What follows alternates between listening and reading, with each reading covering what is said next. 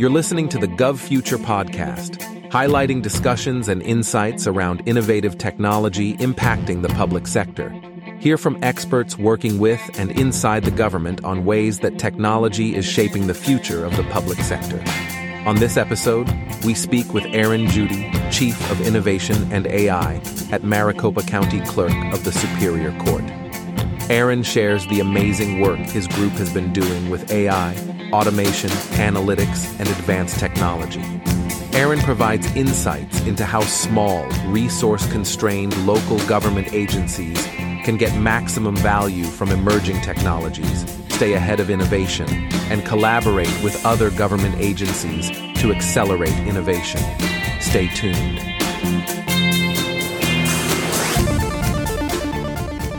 Hello, and welcome to the GovFuture podcast. I'm your host, Kathleen Walch. And I'm your host, Ron Schmelzer. And thanks again for many of you who have been providing feedback. We're now like 30 something episodes into Gov Future. And part of the reason why this is so exciting is because we're talking to so many innovators across federal, state, local, international governments everybody's working on some interesting things. Of course, it's AI all day everywhere, it seems like. But there's also so much other innovation happening on automation and analytics and big data and cloud and IT modernization and cyber and zero trust, even a little quantum. We've had a few discussions about that. And I think part of that, what's cool is that it's neat to see the folks that we work with that we in many cases have to work with because they're part of our local government and it's not like, you know, it's one thing for us to choose who we buy products from. And it's not, you don't have the same choice when it comes necessarily to your local government, state, or federal government. And it's kind of nice to know that uh, everybody's responding to these changes. It feels like everything is just accelerating faster and faster. The pace of innovation, keeping up is uh, definitely a challenge, and both an opportunity and and obviously challenges for folks that have to for those of you who are listening to our GovFuture podcast for the first time, uh, we really want to encourage you to to listen and join in to our community. This is part of what we do with our community of government innovators, folks who are working on bringing innovation to the government and really transforming what's happening in the public sector. So stay tuned and stay subscribed. Exactly. And if you're not familiar with our GovFuture community, GovFuture is the fastest growing community of government innovators. You can learn more by going to govfuture.com, and we'll make sure to link to that in the show notes as well. But we really are committed to bringing together everybody in the public sector ecosystem at all levels of government because there's so much to be learned when we have a platform to share what everyone's working on. So I'm so excited to have with us today Aaron Judy, who is the Chief of Innovation at and AI at Maricopa County Clerk of the Superior Court. Welcome, Aaron, and thanks so much for joining us. Thank you. Thank you both. Thanks for having me. We'd like to start by having you introduce yourself to our listeners and tell them a little bit about your background and your current role now. Okay, sure. Uh, my background, um, I did not go to Harvard, um, but my background is in computer information systems, uh, GIS management, computer aided drafting. I was a DBA in a past life. I've been a GIS nerd. Um, I've worn a lot of various hats. Uh, my current role now is the best job in the entire world. I get to play with new and new to us technologies for their fit and applicability to what we do at the clerk's office. And what that is, is customer service. Uh, we are the fiduciary and document manager for the Superior Court itself. Well, that's fantastic. And I think, you know, maybe for our listeners who who may not necessarily be familiar with sort of the scope of the sorts of technologies you work with and the sorts of things that you do, and maybe even the the, the scope of all of your uh, challenges. And maybe for folks who don't know where Maricopa County is, maybe sure. you can uh, highlight to our our global listeners uh, about mm-hmm. that. Yeah, uh, Maricopa County is the fourth largest county in the U.S. It is larger than 17 states. It is a uh, larger, uh, greater than 9,000 square miles. Um, we are the greatest population share of Arizona. Uh, it's smack dab in the middle of the desert. It's very, very hot. Um, we are one of 55 different agencies at the county itself. We are all funded differently. Uh, we, in my office, work for an elected office. That means we're not generally funded. That means we can have more leeway in what we do with technology. We have our own uh, tech stack, our own data centers. We can work autonomously. Um, other county agencies, if they aren't unelected or funded in a different way, they typically get their technology from the Office of Enterprise Technology as a central uh, hub. We obtain the wire, phones, uh, email, centralized services from them as well. So. Well, that's great. And you know, I think there's a lot of things that people may or may not be aware of that that are the functions of the clerk of the of the court and uh, the the county clerk of the superior court in, in particular. And maybe you could talk a little about that and then how that relates to some of the things that we've been sort of pulling the thread at here, advanced yeah. analytics and automation and AI and kind of how that's all fitting together. Absolutely. We are, as I said, we're the fiduciary, so we handle monies coming into the courts. Um, these are customers. These are unique customers. They um, may not, and we hope that they're not return customers because often they're court ordered, right? So uh, retaining customer customer information and personalization may not be applicable to what we do. Or we hope not. They may be one-off customers that are coming to get. We have secondary services that we're not statutorily obligated, but we provide as a service, such as passport and marriage license. Um, those users maybe once in their life, maybe once every five years, you know. So typically these are one-off customer experiences. We try to meet them with a customer experience that is equivocal to what they're expecting now. Um, you know, Amazon's voice assistant, my house is full of them. So if I say your name, my whole house will talk. But uh, Amazon's voice assistant set the bar for us, right? Everyone started being held to that standard of interaction, that standard of customer service. And that's really what we strive for. The other is document management. And that is our primary function. We handle documents, courts, documents, case files, um, anything paper related to a case, as you can imagine. And that is, I think, 65 million uh, documents in our repository uh, right now. Um, those were previously barcoded by humans and sorted and stacked and scanned in and entered into a system. And we're using computer vision now, for example, to to chop away at a lot of that human uh, labor. Um, I can talk about those phases right now, or I can save them for later. Sure, yeah, go ahead. Yeah, go ahead and talk okay, about sure. them. Um, that's great. So, phase one of computer vision, we anticipate about a 40% uh, reduction in um, FTE hours. Um, and that was through uh, redu- removal of barcode and sorting documents. And now this is computer vision that is doing uh, what type of document is this? You know, a court document is different than a piece of paper. Normally, a, a letter reads left to right, right? You know, you have your subject, noun, you know, your noun verbs go in a certain order on a legal document, that is all jumbled up. You know, the garnishee and the name and something else, all these parties are mixed up in different places. So we have sort of a niche AI that is trained for legal documents. For what type of document is this? Feature extraction, John Doe, they are the um, petitioner, you know, who are all of the financial parties in this long list? Uh, what is the case number? is this document attached as a an example to another existing case file? You know, because you can take another paper that you filed and attach it to another filing and file that.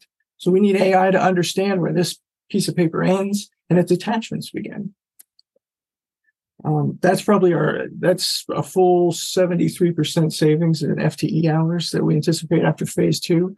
That is connecting uh, Nintex RPA to drive. We have an internal website that the court uses, the case management system. This doesn't have an API. So typically a human has to drive this web page. And that was pulling up this document and, you know, stare and compare swivel chair automation. And we've replaced that now with you know, a bot gathering up these features that were extracted, entering them in the appropriate places, attaching what it needs to, and submitting the submitting the case. We're using conversational AI to uh, to help customer service, right? So we have internal customers. We look at employee experience (EX) and we look at customer experience. Um, we actually address the customer before the employee.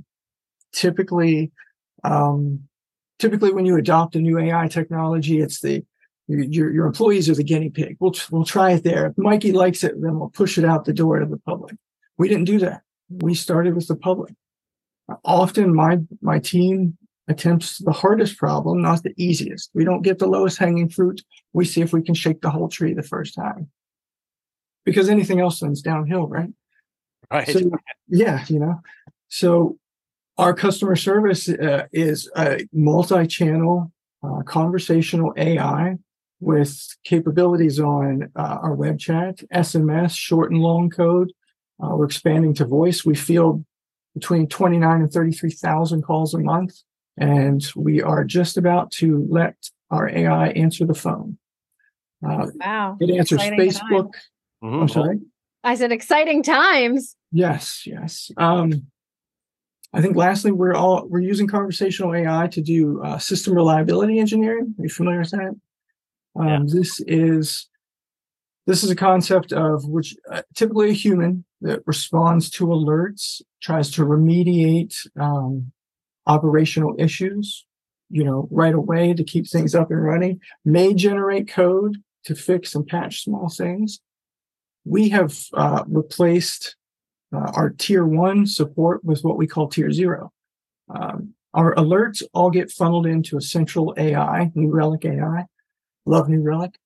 Um, it correlates all of those alerts and gives me one problem statement. Here's what's going on right now. Well, it gives our tier one AI that alert. It tries to execute predetermined remediation. So it doesn't just get to willy nilly try to fix the problem itself and break other things we have predetermined remediations. Try to log into the server, try to restart the service. If you can't do these things, ping it, uh, trace route it, see what you can do to provide me that diagnostic information. It then appends that information to the uh, active alert and sends it on to the on-call human. So now the on-call human doesn't have to go try all the basics. It already knows the outcomes of, you know, like basic networking things like is the server even responding? I don't have to go do that. It can pick up only when it needs to. We're using chat ops to try to automate uh, deployments and remediations in that regard. Maybe there is a higher level remediation that I am, I lack the confidence in letting my AI execute. But, you know, the building's on fire and I need to try it. So I can execute that from chat. Oh, it, it worked. I can go back to Netflix and chill. You know, I was fortunate enough to be on a panel with you many years ago, and I loved the discussion back then. So I still love it. And partially why we like to talk to all different levels of government is to hear all of the cool and innovative things. What you guys are doing is so forward thinking and forward leaning and you're ahead of many other even federal government agencies. So it's always so interesting to have these conversations. A lot of times you know state local governments are strapped from budgets from resources but you guys really are powering forward and i love to hear all of the cool innovative things that you're doing that you're thinking about and that you're able to do as well right? You know i remember last time too you said we don't like we always say think big start small and iterate often and you're like think big and go big. Yeah it's remarkable. I mean uh the irs folks they're they're just they're just trying to digitize stuff that's still on paper. It's just so remarkable. And think about the resources the irs has. It's just remarkable yeah. that you're able to do this at, at the at the county level. Yeah. Uh, we were fortunate um so we had techno so part of what i do is a digital scout my role is finding all of the paths. I'm not a no man. If you come ask me if something can be done, we are masters of the art of the possible. I'll give you all of the paths to get there. We already kind of had some selections made, some technologies and some partners uh, in the pipe. And then when COVID happened, there was CARES Act funding, and we were able to leverage that to get started. And since then, we've used, you know, our own capital. So I don't think we can have a discussion around AI without talking about large language models and generative AI. So how are you approaching these technologies and using them or thinking about using them? We are using them. We use uh, we do use uh, ChatGPT. We do not use it any place that sits between the customer and justice. Let me let me uh, give you a design paradigm. Our conversational AI uses Translate so that you can speak in 54 different languages to it, but it will only speak back to you in English or Spanish. And those responses have been vetted and already predetermined by a human that speaks that language. And if you speak one of the other 54 languages that are not English or Spanish, we provide you back English as a standard answer, and you can use a translation that you trust because we don't want to interject bias and interfere with someone's access to justice. So let me reel that back in with something like ChatGPT. We do not put that in front of the customer because we cannot let hallucinations or just oopses interfere with someone's freedom, uh, their children, their livelihood. Um, you know, these are serious things.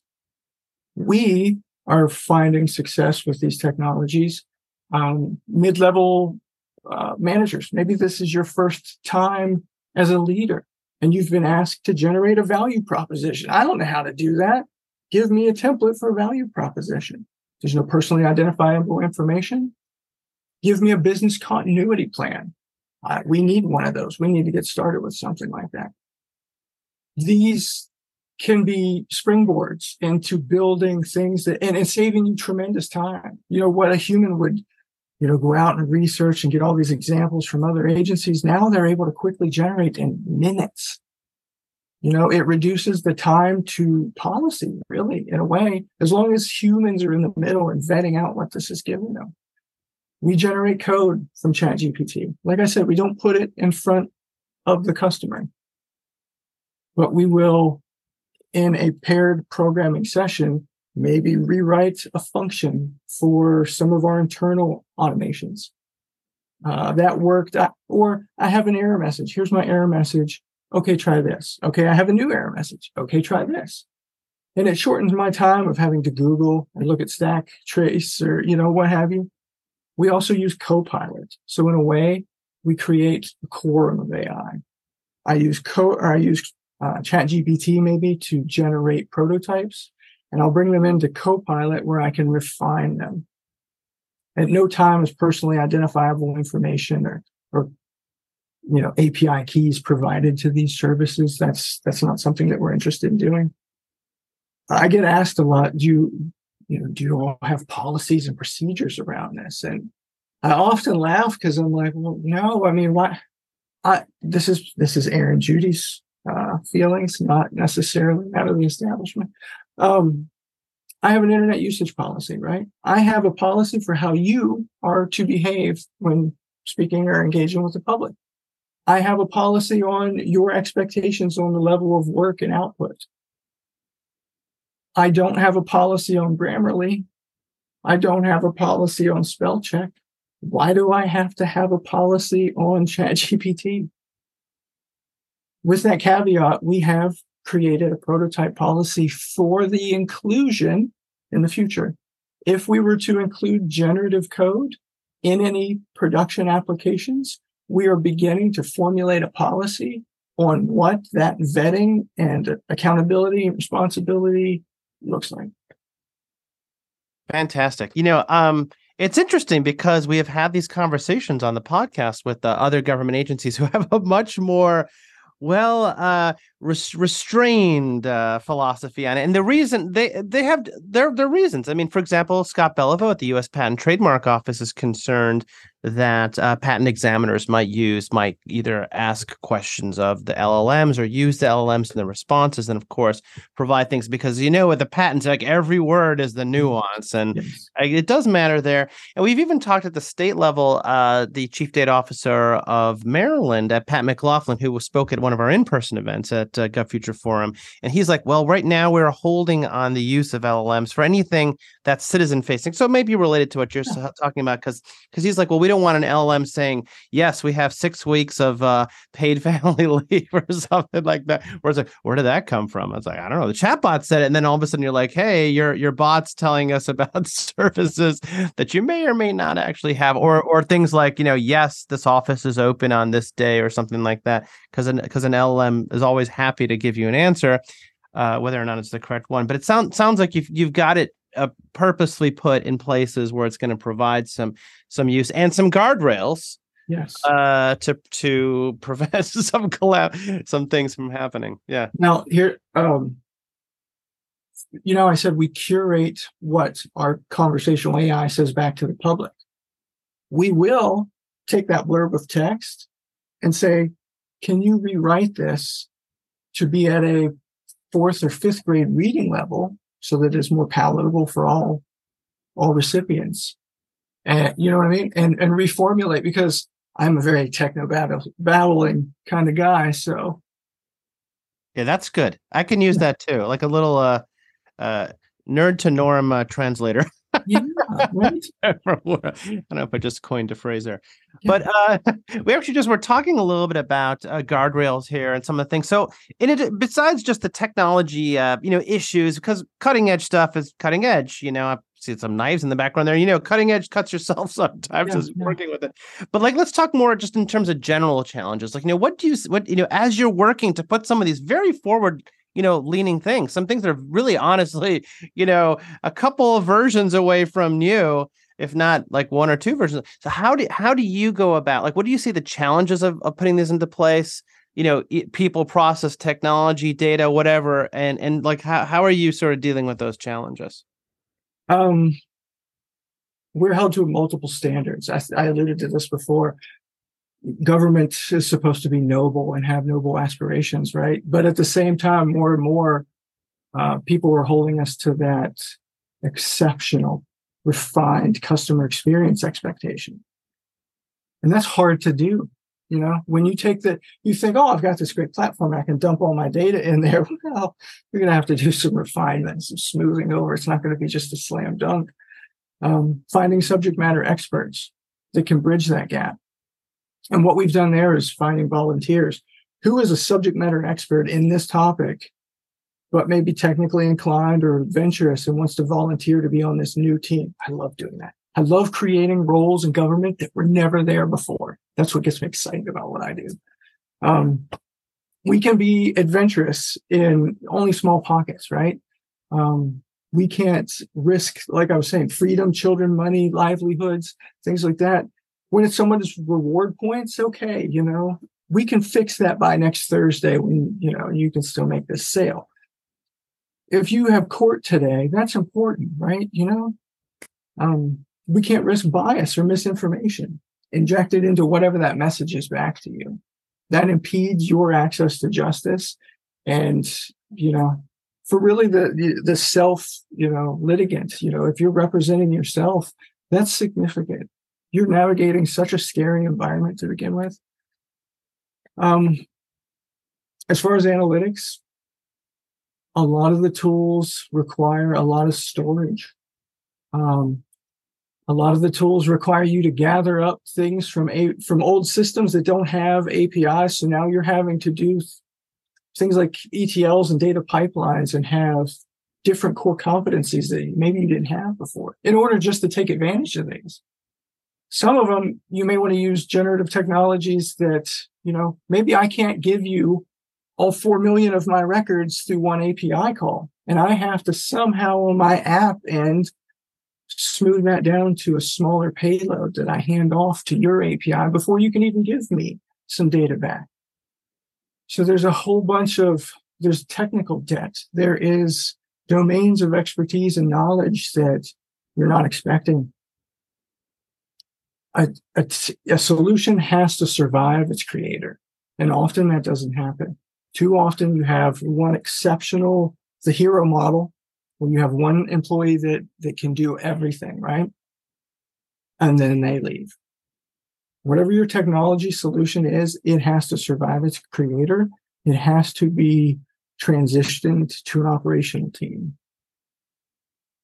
I probably went off the rails there, but No, but I think that's a really important comment because you don't want, you know, and we also say, you know, make sure that you're documenting this, make sure that other people are understanding how this works because you're right. If for whatever reason that one employee no longer is there, um, you're screwed. that's not a good place to be in. Yep. So yeah. for lack of a better term. And I'm sure people here have felt that pain before when an mm-hmm. employee leaves and you're like, what are we going to do? Like, we have two weeks to figure this out. Or it just sinks. And that's the worst thing because, you know, none of these things, you know, ship doesn't sail by one person alone. All of these other crew members were vested and interested and wanted to see this go. And then that one key person left and then the whole thing fell apart that's just defeating. That that kills your innovative culture. Agree. And yeah, it can be really tragic. And sometimes you can't recover from that because you spend a lot of, you know, we always say money, time, resources on these projects. You're getting it out there, you're trying to do things, and then it before you're able to actually get, you know, the fruits of that labor, it's not even in production and you're like wow that was that was a lot of months that we just wasted on this so unfortunately so now we always like to talk to others right and we think that there's so much to learn from others from the successes and failures i mean we just talked about you know a failure and what happens when somebody leaves and things aren't documented so how are you staying up to date with emerging technology and innovation? And maybe how, if at all, are you talking with other county, state, and federal governments and different agencies and learning from them and collaborating with them? Uh, you know, regrettably, I don't think all all agencies do this. Um, I think a lot rely on trusted vendors to bring them new technologies as like a value add. Um, we, at a certain point, realized we were far enough ahead in our AI journey. I was spending a lot of time with other agencies at the county in a collaborative sense, hands on keyboard, trying to help them build chat or answer problems. You know, I went to my leadership and said, Can we create this user group? I have an idea. I want to create an AI user group. And that's where something we call the Bot Builders Guild was born. Uh, this is uh, it started out as the Maricopa County Bot Builders Guild and was open to all, you know, agency, you know, employees. If you had an address, come on over. These are CIOs, they're help desk technicians, they are developers, they are just interested, you know, uh, problem solvers. Maybe they are um, process improvement individuals that aren't technologists, for example. And that group has branched out to now include um, Orange County courts, uh, the Texas Attorney General's office, New Jersey courts. Uh, Clark County is going to join us. Um, City of Phoenix and a lot of those folks are invited. They sell them Conwell. SRP, the government wing of the electric and power company, come. Uh, any of your friends, you tell them that Aaron sent you. Send me yeah. They're all welcome. We meet regularly. Uh, we started out showing here's what we're doing. And at the scale that, of which projects move, I don't have something new to show every month. Maybe once a quarter, but not every month that keeps, you know, individuals interested. So we branched out to other topics. We created, we had a whole session on tiny ML and how to deploy models to microcontrollers. We had Raspberry Pis, we had multiple cameras set up. We did keyword spotting and visual keyword spotting and all kinds of stuff. And eventually, I had another idea. I get hammered every day by vendors that want to show me conversational AI. Well, I've already solved that problem. But rather than turn them away, there's so many other agencies that may use their technology. So I went to the group and we have since opened up now where if a vendor wants to present to the group, you can. You cannot harvest the emails. You can't put them in the Salesforce. You can't direct reply and direct market to any of the recipients. You give me a blurb. I'll send it out to the group. They can attend if they want. If they don't, you know, make that blurb count. The sessions are recorded. They're shared on our internal SharePoint. We share it with other government agencies. That's why we all have to be .gov maybe you join us, you know, we've been doing this for a couple years now. So maybe you join us now, but you want, you're interested in that microcontroller session. You can go watch it on our SharePoint and get all of our documentation, all of our vendor provided materials. So it's, it's a way to learn about that art of the possible. Too many times agencies are like, we're a Microsoft shop. I don't mean to beat up on Microsoft, but we're often, we're all governments. We're probably a Microsoft shop. typically folks will go, well, what does Microsoft do? Well, they don't do it. We can't do it. Right. Well, that's not entirely accurate. There are other agencies and that we try to we try to instill agility. Think of composable architectures. Look for technologies that I can quickly stack on top of each other or switch that Lego out if I need to. I personally, um, in my own sphere of uh, influence, I follow uh, MIT Technology Review, Code Project, New Atlas, The Futurist, uh, AI Tool Report. Um, those are how I stay current. Yeah, well, obviously we love what you're doing with the the bot guild which obviously has become more than just the bot guild sounds sounds like you're bringing a lot of new and innovative technology we love that at GovFuture it's like oh my goodness I didn't even realize there was this hot community going on. So uh, if you're open to it, we'll provide a link to it. We'll tell people yes, uh, when we get done, I'll send you the link where anybody can find info. And you know, if uh, feds are invited, I have to tell you, yeah. it's like you know, we've been like yeah. GSA folks have got a ton of bots. We just just got next month we at the GovFuture Forum in September. We got the Department of Interior's Bot Brigade. They're actually doing something called the Bot Brigade. Uh, I mean, this is everywhere. I mean, of course, that's very specific to RPA. But like, let me tell a bit. So obviously, mm, we'll have to connect offline here. Maybe there's some ways we can sort of share what you're doing to our community, share what our community is doing to your community. You know, uh, this is this is fantastic. I think this is exactly what we need. I mean, uh, one because the pace of change is just happening so fast. It's very hard for people to keep up.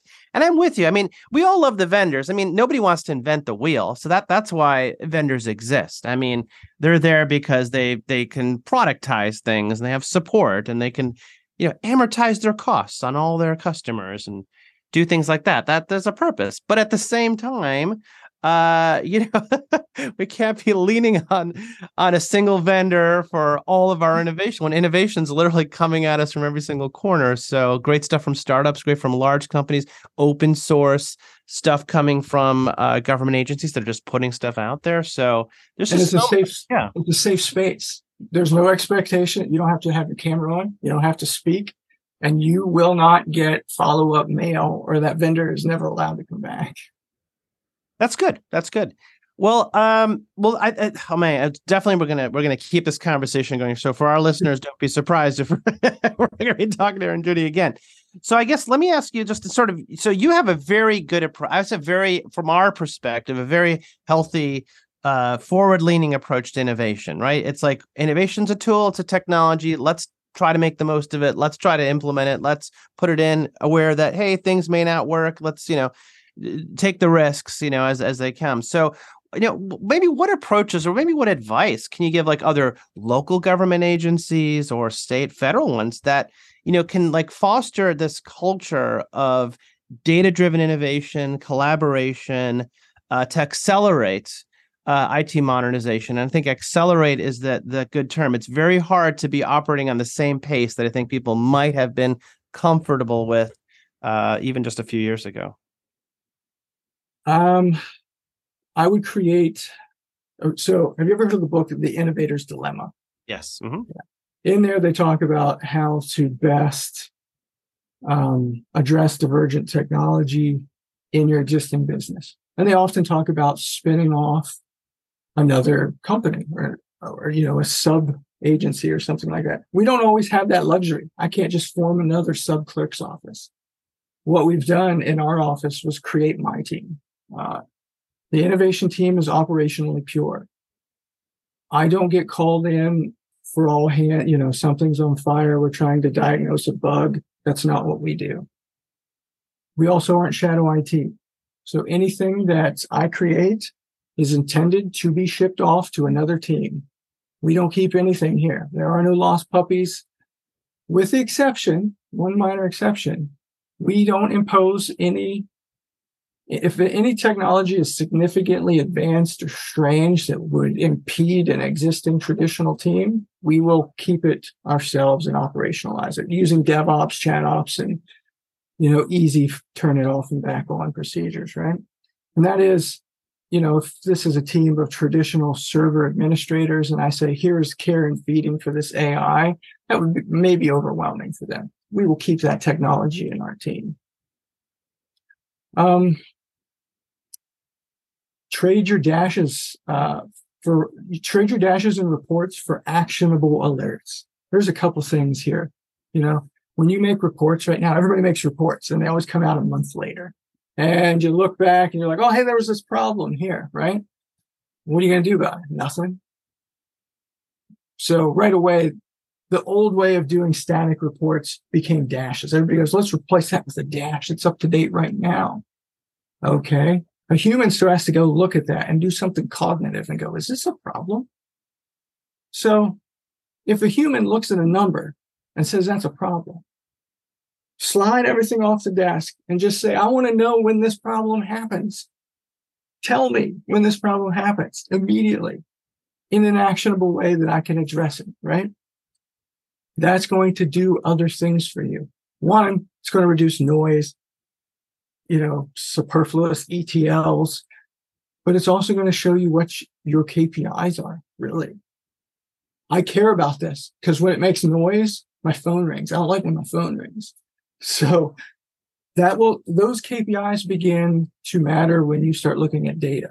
What do we extract from these systems? What are we going to put into this data warehouse, data swamp, data lake, whatever you're building? You know, somebody's going to have to answer what goes in because it costs money to put it all in there. Don't put junk in there, you know, if you don't have to. I said it before, but look for technologies that you can use in more than one place. Composable tech, composable architecture, right? If you have a brilliant chat technology that lives on your service desk, but you can't put it anywhere else, what good is it? You know, if if you have to have siloed technologies for each of your channels of communication for employee and customer, I would look at simplifying those into central single technologies that can do all of that. Because then you only train it once. Your domain of AI knowledge stays right there. You're not doing a bunch of training. You're not managing a bunch of training in separate places. And you also get away from that one government problem well, your website said this, but when I called, somebody else told me something else. When I talked to your chatbot, it told me a third thing. As long as you provide all, or power all of your channels by one AI, the message is all the same, always. Look for technologies that you can approach on your own, right? These are things that you or that skunkworks team that you have that's operationally pure that they can, you know, pull off the shelf and flip around and test out. If you need an integration partner, it's already too much. If I need to have an older boy hold my hand and lead me through this, it's too much for me or us, right? Look for technology and and maybe maybe that's not what you're trying to do is too much. Maybe it's the technology and the way it does it is too much. Look for simpler things. Uh, Occam's razor. There's there there may be a simpler way. Yeah, those were all really great points. And hopefully, people are definitely listening, go back and rewinding if they need to to hear all that. This has been such a wonderful podcast. We always love talking to you, hearing what you're doing. And for our interviews, we wrap them up with the same question because everybody gets to bring their own unique perspectives and we hear how this you know they approach this question so what do you see or hope to see as the future of technology and innovation in the government uh, probably two things, uh, one dark and one bright. Uh, I would like to see uh, government get involved, use tech to ferret out misinformation. You know, what can you do about it? Not always something, but if you know where it is, you can flag others, you can request search engines, remove things. This makes us all collectively better, you know. Um, and it's and it's with generative AI creating now what they say is more convincible spam and misinformation than humans, it would be even more paramount to stay on top of where is this misinformation coming out. The bright thing though, um, I love getting on my soapbox about digital humans. Um, I really, really want to do uh, digital humans. Um, imagine an avatar. Okay, so we keep creating these digital services, right? Don't come to my office. I have a website for that. And we have a website where you can pay and a website where you can look up and a website where you can, I don't know, do whatever else you need to do with the government. But they're not all the same website. They seldom are. Even us, even you know, for the cool things we do, we have a website for just about everything. How is the user at home, not in your lobby, having their handheld to navigate this? How do they know there's this other site that accepts payments and I'm supposed to go there and make a payment? What if you unified all that into a single digital lobby experience? Your phone has a scanner on it that uh, is is pretty amazing now. You know, it, it automatically rectifies and does OCR and all kinds of magic. What if I could submit documents without leaving my house? You don't bring me paper anymore. I don't have to recycle. I don't have to store. I don't have to exchange potential biologic material between a customer and employee. What if all that was powered by an avatar that looked human, very human, exceptionally human, and could follow you as we're talking to it? As we talk to each other and we're standing at the, the uh, water cooler, we have a natural sway to, our, to ourselves, right? This avatar is able to follow you in space. It's connected to you. It, it sees what you're doing. When you smile, they become jovial. When you say, I need a copy of a death certificate, they understand that that is a solemn human event and they become more reserved and, and respectful. You can say, I have this document, right? And if our intelligent capture, if our computer vision services are web enabled, I can do amazing things like the IRS, where here's or, or, or like H&R Block or TAC TurboTax or whatever, where you give them your W two and it pulls all the info out and it says, "Is this you?" And you go, "Yeah, that is me." Wow. Imagine if all that was unified.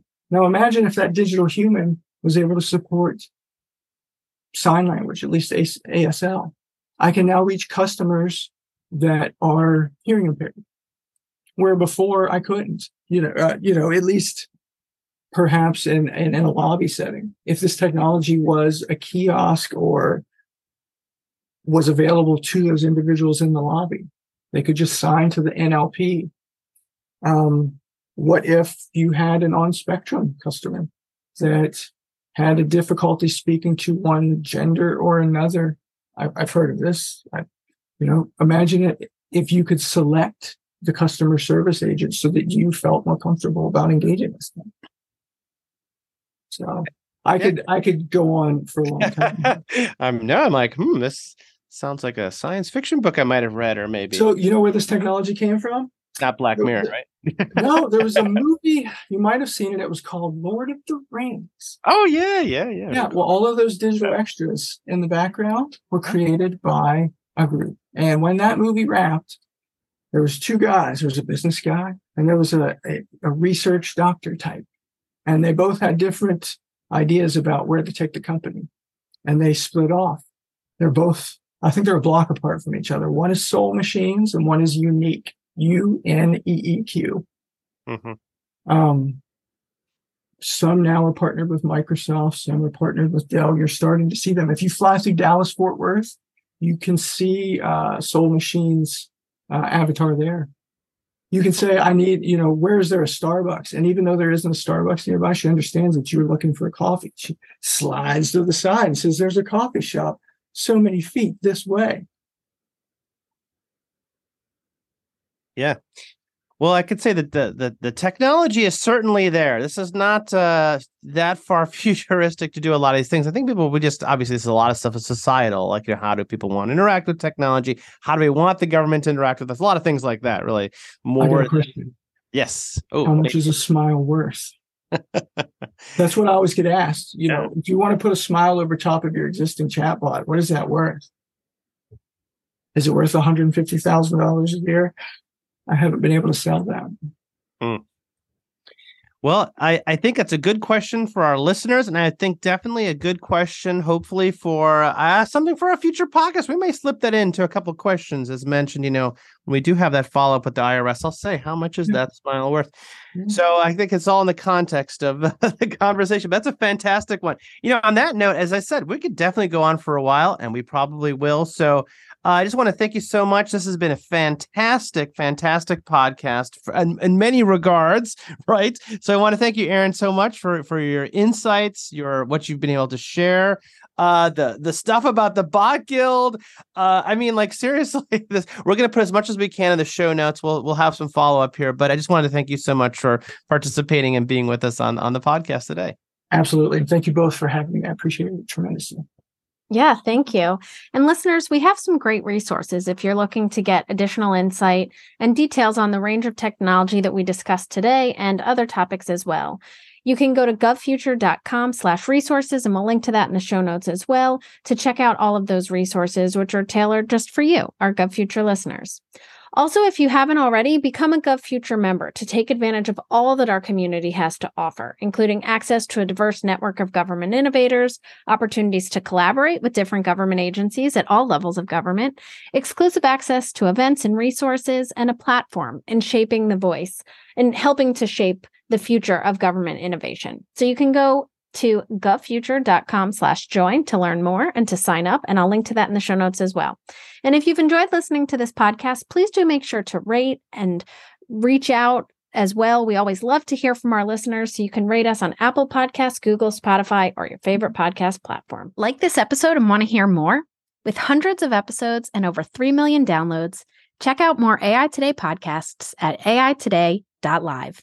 Make sure to subscribe to AI Today if you haven't already on Apple Podcasts, Spotify, Stitcher, Google, Amazon, or your favorite podcast platform. Want to dive deeper and get resources to drive your AI efforts further?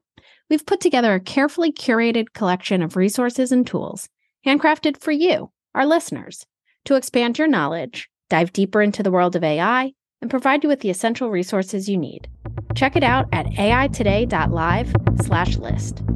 This sound recording and its contents are copyright by Cognilytica, all rights reserved. Music by Matsu Gravas. As always, thanks for listening to AI Today, and we'll catch you at the next podcast.